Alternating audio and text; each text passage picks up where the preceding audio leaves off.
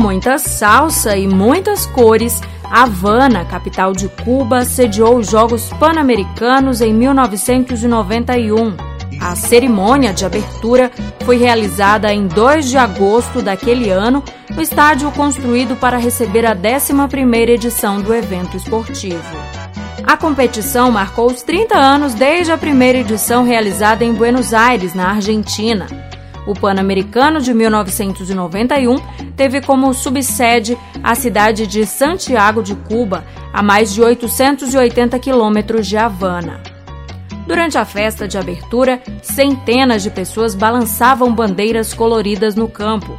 No total, 12.790 participantes, entre homens, mulheres e crianças, estiveram envolvidos nas apresentações.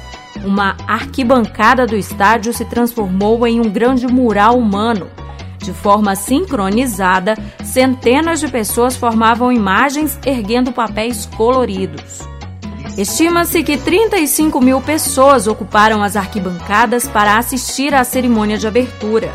Cerca de 1.200 jornalistas estrangeiros foram a Cuba para fazer a cobertura dos Jogos.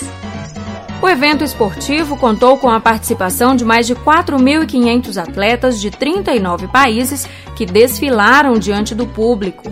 As delegações somavam-se mais 1.680 profissionais que faziam parte das equipes técnicas. O Brasil levou 304 competidores.